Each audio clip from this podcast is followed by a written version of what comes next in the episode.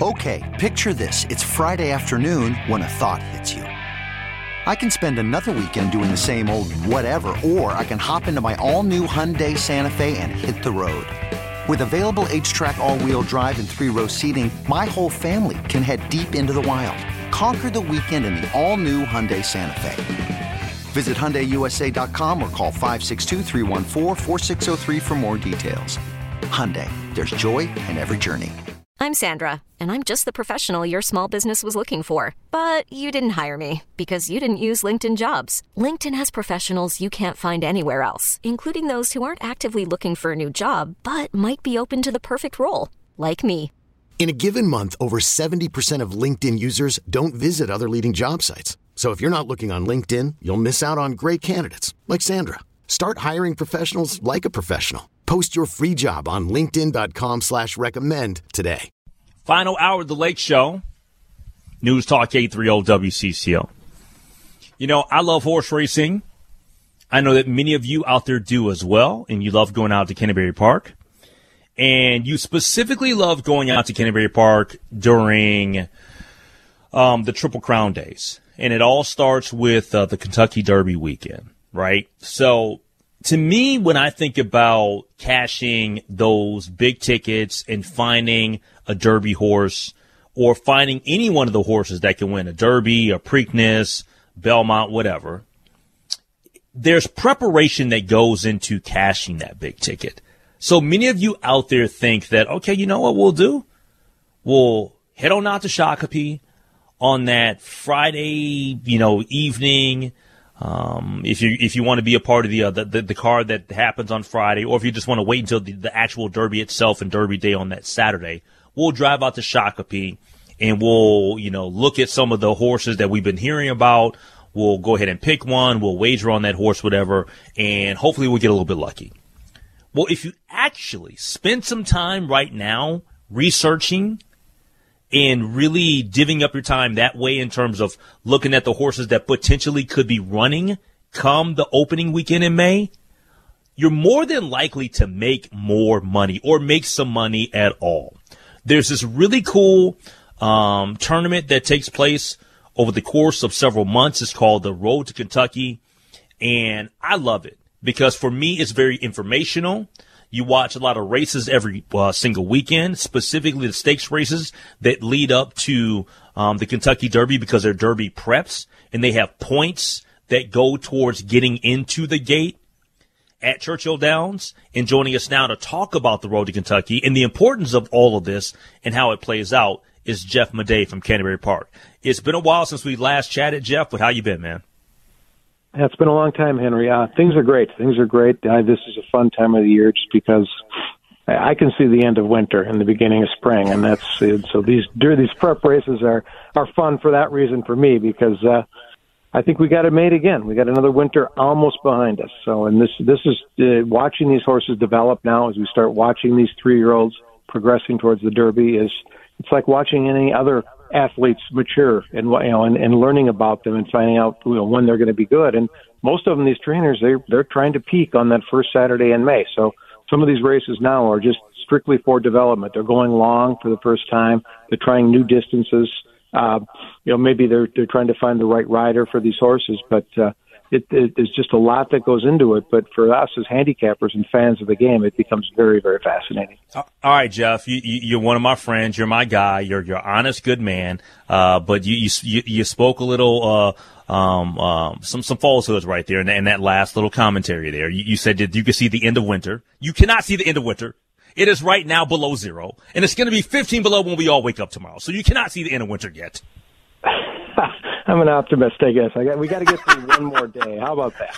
You know, one more we'll, day. We'll have another two feet of snow probably, but still, it's the days are getting longer. I mean, I I started a thing at work, Henry, where I would go home. I, I decided I'd have to be home before sundown. So for the last couple of months, I mean, I was getting out of there at like four o'clock. It was fantastic. Now, you know, now I'm staying later. So it's coming back to get me. But that that tells me that spring is coming. But uh, you're right. Tomorrow's going to be brutal. uh, after that, we got it made. I'm just messing with you. All right, but let, let's let's dive into the road to Kentucky, and I want you to lay out what it is specifically for the people that would like to participate in the Road to Kentucky contests that take place each and every weekend at Canterbury Park. But what I did lay out before um, we we brought you up onto the show is the fact that if people go ahead and do their research now and they study these prep races and, and Derby points races leading up to the Derby, I, think it makes wagering and formulating opinions about Derby winners that much easier. Your thoughts on that? I agree because you get to know the horses that are good that are running on Kentucky Derby Day, and you can start to factor in what they went through to get there. Did they have? Did they face easy fields? Have they ta- have they faced some of the best horses already before they get in the gate on Kentucky Derby? You know, how are they going a, a longer distance of ground? You know, do they have speed? Do they are they closers? Do they come from off the pace? Are they comfortable just sitting behind horses, or do they have to go to the front? And these horses are creatures of habit. So learning those kind of things as you're handicapping just these prep races alone uh, makes it, it makes it challenging. But I think it also makes it rewarding because on Derby Day you've got 20 horses, you've got millions and millions and millions of dollars being wagered. There's an opportunity to really cash for size, and that's that's what makes it fun. But again, it all goes back to me with this contest that we have, offer every Saturday, where you can come to Canterbury Park and enter.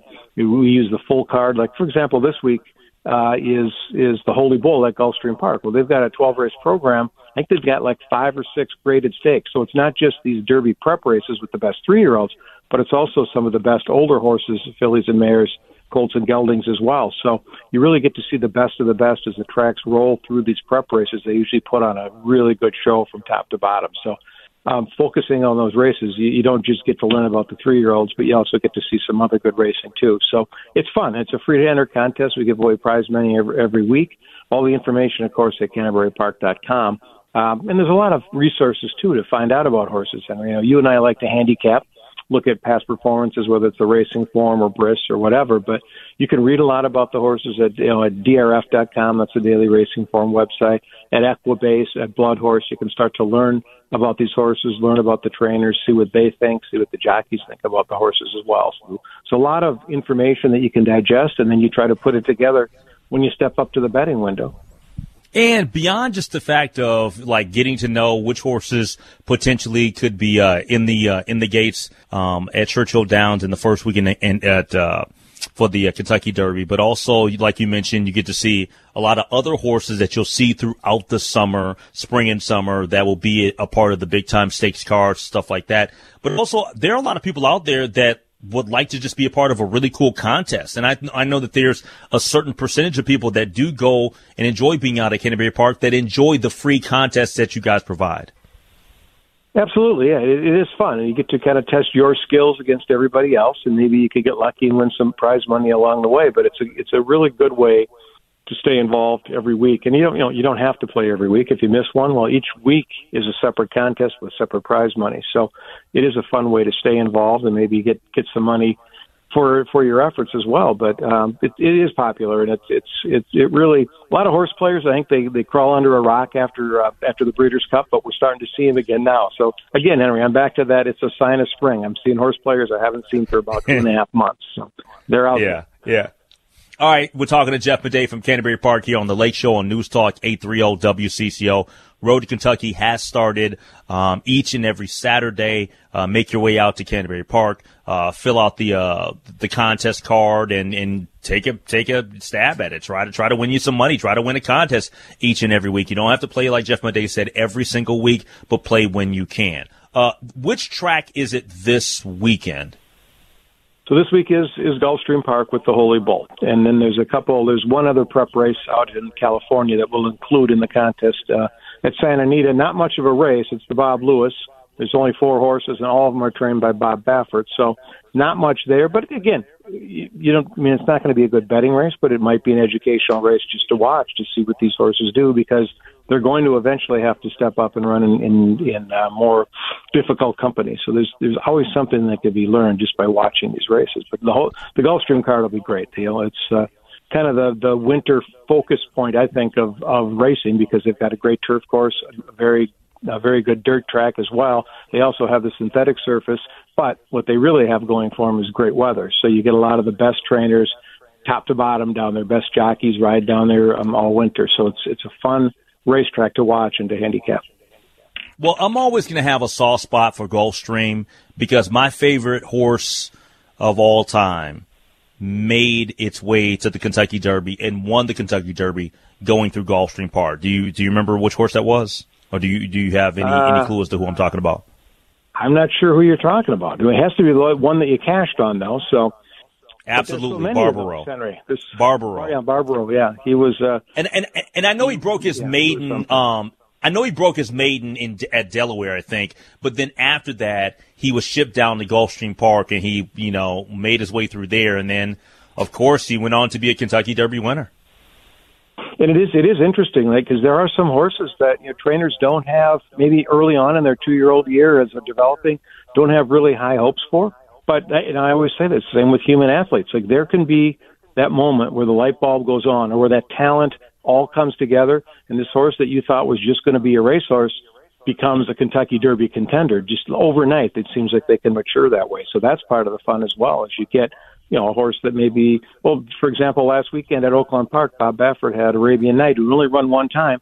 You know, he crushed um, in the stake race that he was in in the Southwest Stakes. So that's a horse that really, with no no seasoning, but improved when it faced better company. So we're going to see a lot of those types of horses. And the Holy Bull, I think, is a eight horse field with some lightly raced horses, but some horses that have every reason to improve. Hey Jeff, let me ask you this real quick, and I know this is a little bit of a curveball, and this doesn't um, have to do with the uh, the road to Kentucky necessarily. Well, it, it kind of it, it, doesn't, but it does. You mentioned Bob Baffert. Now he's technically he's still not allowed to have a horse in this year's Derby, right? That's correct. So, and he's got, you know, it's it's crazy. I said that he's got, you know, all four horses, and that's a very yeah. short field in that Bob Lewis. But you know, there's a process where you the trainers nominate horses before the race, like the week before. 16 mm-hmm. horses were nominated for that race. 14 were Baffert. So uh, he's got so many three-year-olds. But you're correct. Right now, he can run them in races outside of outside of Churchill. Like he can run at Oaklawn, he can run in California, he can run in Florida. But his horses can't earn these derby points that we talked about. They have to earn points by running in the top three that can get them to the derby, and they accumulate. But as we get closer yeah. to the derby and the bigger races, you get more points. His horses can't earn those points. So, like last year, if you remember, uh, was a Taiba, right?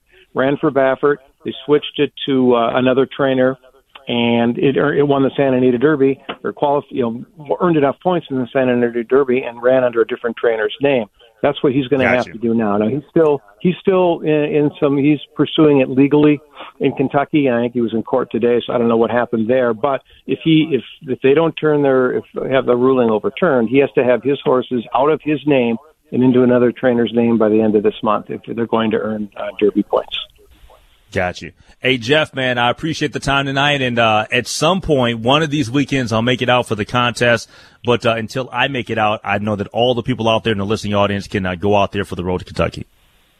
Absolutely. Well, we'll keep talking, Henry, and we'll find uh, we'll we'll start to kind of home in on some Derby horses here over the next few weeks. It'll be a lot of fun. All right, let's do it. All right, that's Jeff Maday from Canterbury Park joining us here on the Lake Show. We'll take a break. We'll come back. We got word on the street. That's next. All right, it's time for Word on the Street here on The Lake Show. A little gossip for us, a little entertainment news. I have no idea what's on the docket for tonight, but let's see what uh, Christopher Tubbs has in store for us. All right, well, let's get to it, H. We do know that Tom Brady allegedly is retiring, but we also know that he has hundreds of millions of dollars coming to him from Fox Sports – but that's not going to rush him back to work. He's going to enjoy his first true break from football in a long time because his focus is elsewhere and not on dating. Now, sources close to Tom say he's going to spend the next few months just being a dad. They say he's an extremely devoted father to his kids, splitting his time with his kids in Miami and New York, and is looking forward to spending extended time with them. Tom's 15 year old son, Jack, who he has with Bridget Moynahan, plays high school football, and Tom flies privately to watch him play every week. Now, page six in New York says uh, ultimately his kids were the reason why he made the decision. And what's more is Tom was recently spotted alone scoping out schools in the Miami area for his kids that he shares with Gisele, Benjamin, and Vivian. And the plan appears to stay in Miami for the kids And as for his love life, it doesn't sound like Tom has dated anyone. His interest right now is just living a life outside of the game. Yeah, man. Look, I am happy for Tom Brady. I really am. Um, just because he's the GOAT. And Tom Brady's somebody I didn't want to see just kind of milking his last few snaps and days and games and just not looking like the legend that he is. Do you So feel I'm like he did last year? Finally, Do you feel like last year he kind of didn't have to come back next year? Did that hurt his legacy? there's a dif- there, there's a difference between no, there's a difference between having off games and just being a train wreck in your final year. Okay. Like like yeah, there were some games where he didn't he didn't play well, but there were games where he did. And so yeah, I didn't yeah, no, that was not the typical Tom Brady has not had the career end like some people where you're like like you're putting your hands over your eyes. Like Jerry Rice at the end, I'm like, dude, no one wants to see Jerry Rice with the Seattle Seahawks. You know, I mean, there's just like, th- there were just too many, or, or the Denver Broncos. I can't remember which team it was at the very end there, but, but you don't want situations like that. And I didn't feel like that was the case. Yeah. I, I just, I, yeah, last year it just seemed like it was kind of an, an unnecessary year for Tom Brady. Hey, Leaping Lanny Poffo, uh, wrestling star, the younger, uh, he's the uh, younger brother of the late Macho Man Randy Savage, passed away at the age of 68. Uh, cause of death is unknown. He was actually just posting on Facebook last night uh, in New York. Made his debut in 1974. Uh, in 1985, he joined the World Wrestling Federation, where he'd be known as Leaping Lanny Poffo and the Genius. Uh, he competed against Andre the Giant, Hulk Hogan, uh, Ultimate Warrior, and teamed up with Robbinsdale's own, uh, the late Mr. Perfect Curt Hennig he was inducting his brother Randy into the WWE Hall of Fame in 2015. Uh, he gave a, uh, a nice honor, and uh, outside of wrestling, he also wrote several books and was known for writing poems. Wow. 68. Yeah, I, I, I, I can't sit here and say that I know anything about the guy. You would know because, you know, that that's, hey, that's what you do, man. You're a wrestling guy.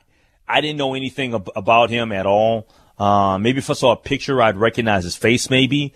But I mean, of course, I know who Randy Savage is. So when you say it's his younger brother, that's uh, yeah, that's that's a sad story there. Yeah, I actually met Lanny, and I had a chance to uh, actually wear uh, Macho Man's Hall of Fame ring and got a picture taken with it. It's pretty cool. I mean, a WWE Hall of Fame, but still, I mean, the fact that I got to wear a uh, a ring that was dedicated to Macho Man Randy Savage is pretty cool.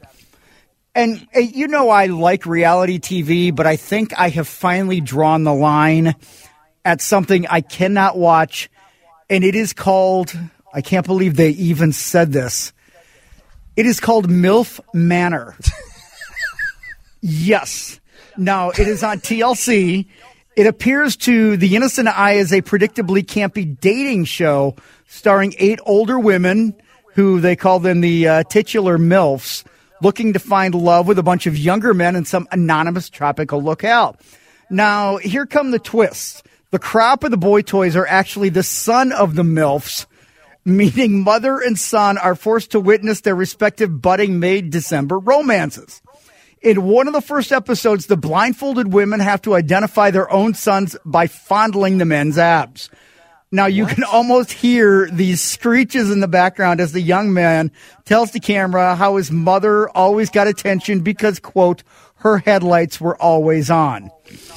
And it- it seems like this is even too much for some of the most gleefully debased reality TV devotees. Maureen Callahan at the Daily Mail called the show repulsive and exploitive. Cody Ko, who's a popular YouTuber known for commentary on strange dating shows, was stunned into concerned silence by the footage of these shows' quote unquote sons talking about their mother's sexual charms. Now, no one's arguing that reality TV is a high art, but there's a difference between a show so ridiculous you can't help but look away and show a show so ridiculous you can't watch. But in fact, this is actually a meme. NBC's 30 Rock parodied the idea of a MILF Island reality show all the way back in 2008. And Andy Samberg and Justin Timberlake pitched a similar arrangement of their 2009 Saturday Night Live hit, Mother Lover. So uh, that boy. that's it's it's a real thing. I saw a real ad for it. MILF Manor. Oh MILF. Yeah, it's. I mean, it's it's it's a thing. MILF Manor. Oh boy. All right, well that's gonna wrap it up here on Word on the How do we Street. make the transition out of that? When's the when's the next time it comes on? I want to see. It's on TLC. I've got it in my DVR. I- I'll find it. Um, coming up next, we have the weather with meteorologist Paul Douglas. Then we'll talk more football. Matthew Coller, his Thursday night appearance from Purple Insider. Next. We'll see you on season two. Oh, I love talking football. Football with Matthew Coller on Thursday nights here on the Lake Show. Matthew, welcome back on the John Schuster Coa Banker Hotline. How are you? I am good. Uh, have you been up to, able to uh, recover from uh, you know having the hosts there for you the other night? Um, you know, I, I- full transparency, I I didn't get a chance to listen at all, um, just because, dude, I was out of it. I got to be totally totally honest because I because I filled in for Chad Hartman, and then you filled in for me, and I was I was pretty tuckered. I was I was out of it. So, what what were some of the topics? What were some of the things that you that you dived into other than talking about the uh, the much discussed uh, Christopher Tubbs topic of uh, TLC's MILF Manor? we did talk about how Tubbs has an irrational hate for the Philadelphia Eagles, which I think a lot of Vikings fans share. Uh, but you know, the main topic was how there's a lot of Vikings fans who reached out to me and said, "I've always wanted the team to try to win in every way they could, and now I've changed my mind after this year um, because."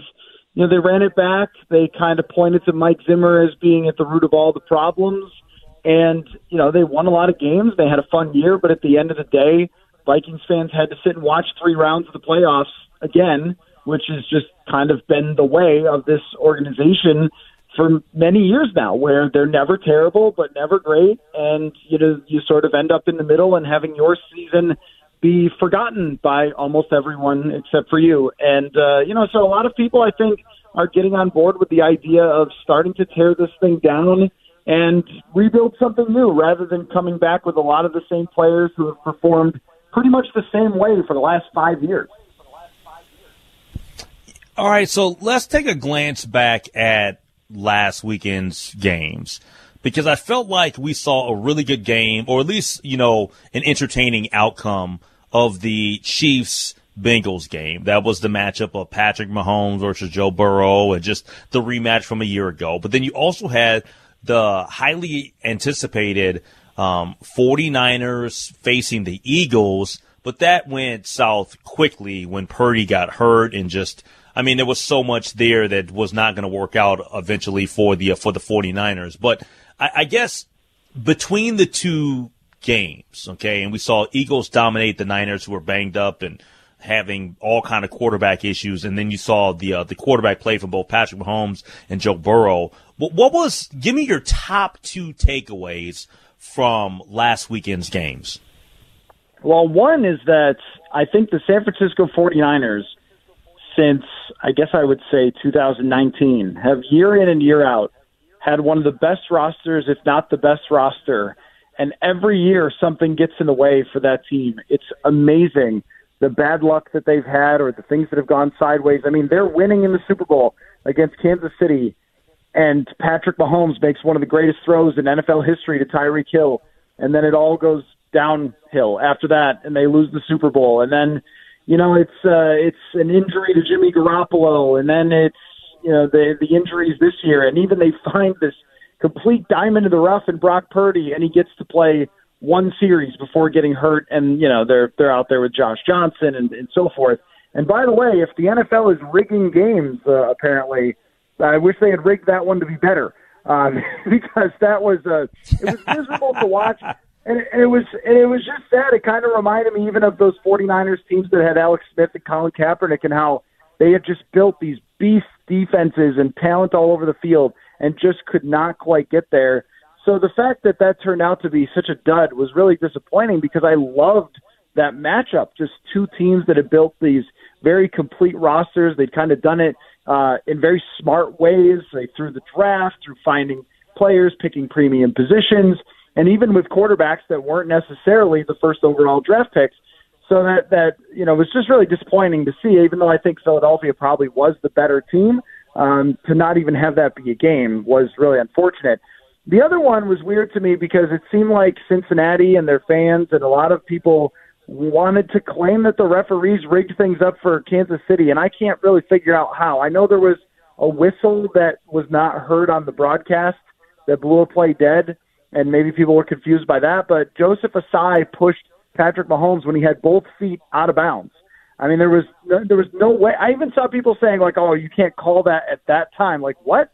So you just get personal fouls at the end of the game whenever you want them? Like, I I don't know what that was supposed to mean, but you know, Patrick Mahomes, just every time you think that you've seen him do everything great, he does something more great, and it's almost like uh, people got bored of talking about how great he was, and so they wanted like Burrow to be as good and, and make that into a thing. But we're watching like football Tiger Woods or football Michael Jordan here with Patrick Mahomes, and I mean, it's it's just it's just incredible. It's just incredible. So I, I would I guess I would say to people who are like getting annoyed with um, Mahomes or like Mahomes exhaustion, like just just appreciate it, man, because this this does not always happen. You know, one of the things that I um that I noticed on Twitter, it was a tweet from Field Yates on Sunday after the Chiefs game and it highlighted the success of Brett Veach, who I like. I like Brett Veach. Just in my time in Kansas City, he just super cool dude. Me and him would talk about you know horse racing and stuff like that or whatever outside of football. But like Field Yates went through how impactful the Chiefs draft class was. I mean, they just had guys that just absolutely showed up and were were impact players last Sunday in that game. Um, and it really told me about how Kwesi is going to have to step up big time. Um, and he's lacking draft picks in this this year's NFL draft, but just in terms of like with the NFL draft, because last year that was not good. What happened? I know some of it was bad luck, and we talk about injuries and stuff like that, but that's the impact of what a draft can do on an organization. Yeah, I think it's a it's a combination of a couple of things. I mean, drafting, as as many people will tell you, has been studied over and over and has been found that there's no real correlation from year to year or from GM to GM of being a consistently good drafter, right? But there are good draft decisions like drafting a pass rusher in Karlaftis or drafting a receiver in Skyy Moore, who even though he didn't have a great year, he comes up with the punt return at the biggest time. But also just I think the guts to move on from Tyreek Hill because I think nine out of ten teams, thirty out of thirty two teams they pay that guy and they say, no way, there's no way we could move on from him. He's too good. And he is amazing. And he's definitely uh, helped uh, Miami and Tua, you know, put together a great offense this year. So you saw the impact. But they knew exactly what they could remove from Patrick Mahomes and how they could fill that up and, and, and make it work. And they made great moves like Juju Smith Schuster.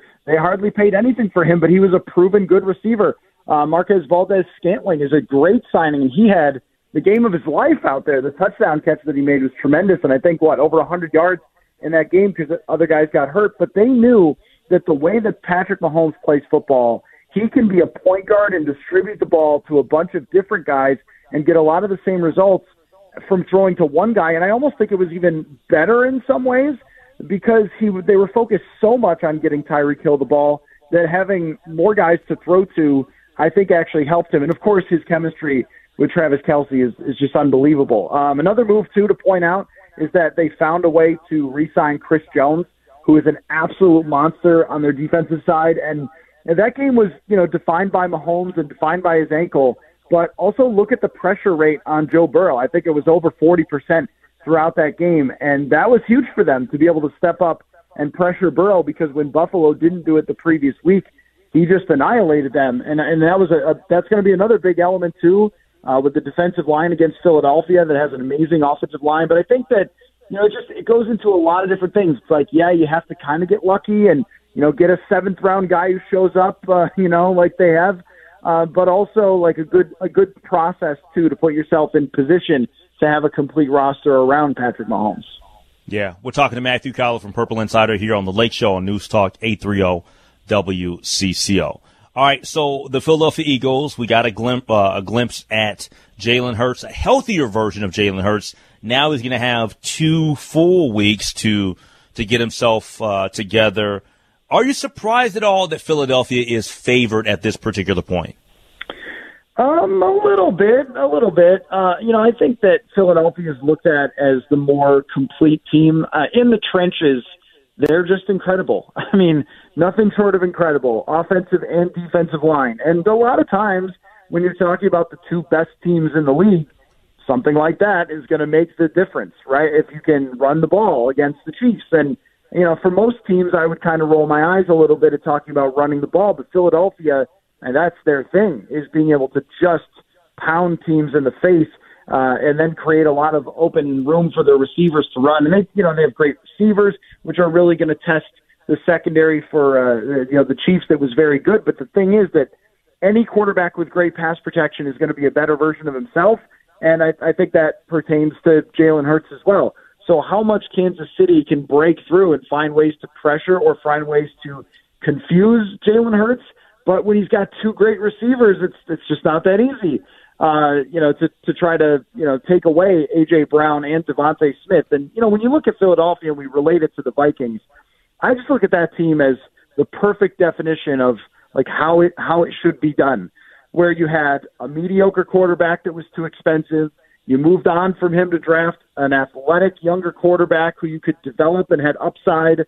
You built the roster around him you got the guy weapons, and when you sensed the moment, you went out and got AJ Brown. Like they just did everything right to build that team, and of course, they deserve a ton of credit uh, for the trenches as well. But if you didn't have a quarterback on a rookie contract, you know you you couldn't pick up an Ndamukong Suh or Linval Joseph in the middle of the season or something like that that have made them a very deep team. So I can see why a lot of people would like Philly in this. I personally will not be putting down any money against uh, Patrick Mahomes ever, probably. Uh, but I mean, that is a, a very, very well crafted team. Yeah.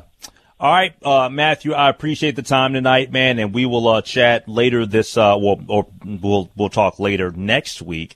Uh, I assume it's going to have to be before Thursday though, because I think that I have Thursday off next week. But we'll talk next week. It's Super Bowl week, my friend. I am always, always ready to talk football with you, Henry. Thanks for having me. All right, yep. That's Matthew Coller, Purple Insider. Uh, give him a follow on Twitter as well at Matthew. But more importantly, check out his fine work for the Purple Insider. Uh, we'll take a break. We'll come back. We'll wrap up the show, and we'll do that next. All right, final couple of minutes here on the Lake Show. Henry Lake, Christopher Tubbs, with you. Tomorrow night we got an abbreviated Lake Show, and then we have Timberwolves basketball. And then after Timberwolves basketball, we got Timberwolves tonight, and then we're into weekend festivities. Uh, real quick, hey, Christopher Tubbs, I'm going to ask this because not only is Christopher Tubbs the producer of the show, but he also does a great job with the scoreboard. Uh, currently, with 7:49 remaining in the game, the Cleveland Cavaliers lead the Memphis Grizzlies 111 to 93, uh, which that's a blowout. Yeah. Uh, I wonder how I wonder how well um, Jaren Jackson Jr. is doing, the All Star. I would say he's got he's not doing well. Well, I, I mean, you can you can have a DNP. I mean, maybe that, but I will say none of the stats, nothing in the stat column, is bigger than any of the others. So I would say it's a pretty even effort tonight for Jaren Jackson Jr. I mean, and that's the joke because he's not playing. He's missed so many damn games, but yet and still, he's an all star. And Anthony Edwards, who has not missed one game, is not. I don't get it, man. That bugs me. I, I don't get it. I don't get it. Again, Jaren Jackson Jr. He's, he's a good player. Not he might be an all star in the future. Right now, he is not an all star. I want to see. So, so I'm so glad that we're finishing up here in the next 60 seconds, or less than that, actually, uh, because I want to hear what Kenny and Chuck and Shaq have to say about the All Star. What does your boy Kendrick selections. Perkins said on Twitter? Because he's been stumping for him. Oh, I haven't seen it yet. Mm. I haven't seen it yet. I'm going to do that as soon as we're done. And we are done. We're done right now. I'll talk to you guys tomorrow night from Target Center right here on the Good Neighbor News Talk 830 WCCO. It's the Lake Show, baby. Okay, picture this. It's Friday afternoon when a thought hits you. I can spend another weekend doing the same old whatever, or I can hop into my all new Hyundai Santa Fe and hit the road. With available HTRAC, all wheel drive, and three row seating, my whole family can head deep into the wild. Conquer the weekend in the all new Hyundai Santa Fe. Visit HyundaiUSA.com or call 562 for more details. Hyundai, there's joy in every journey. This episode is brought to you by Progressive Insurance. Whether you love true crime or comedy, celebrity interviews or news, you call the shots on what's in your podcast queue. And guess what? Now you can call them on your auto insurance too with the Name Your Price tool from Progressive. It works just the way it sounds. You tell Progressive how much you want to pay for car insurance, and they'll show you coverage options that fit your budget. Get your quote today at progressive.com to join the over 28 million drivers who trust Progressive. Progressive Casualty Insurance Company and Affiliates. Price and coverage match limited by state law. Hey everyone, Boomer Esiason here. The NFL draft is behind us, and your favorite team is now gearing up for week number one. The free Odyssey app puts you right in the middle of the pro football conversation with the biggest sports radio stations from across the country. The local voices who know your team the best, giving you their unfiltered takes on the current state of your squad. It's always football season right here on the free Odyssey app.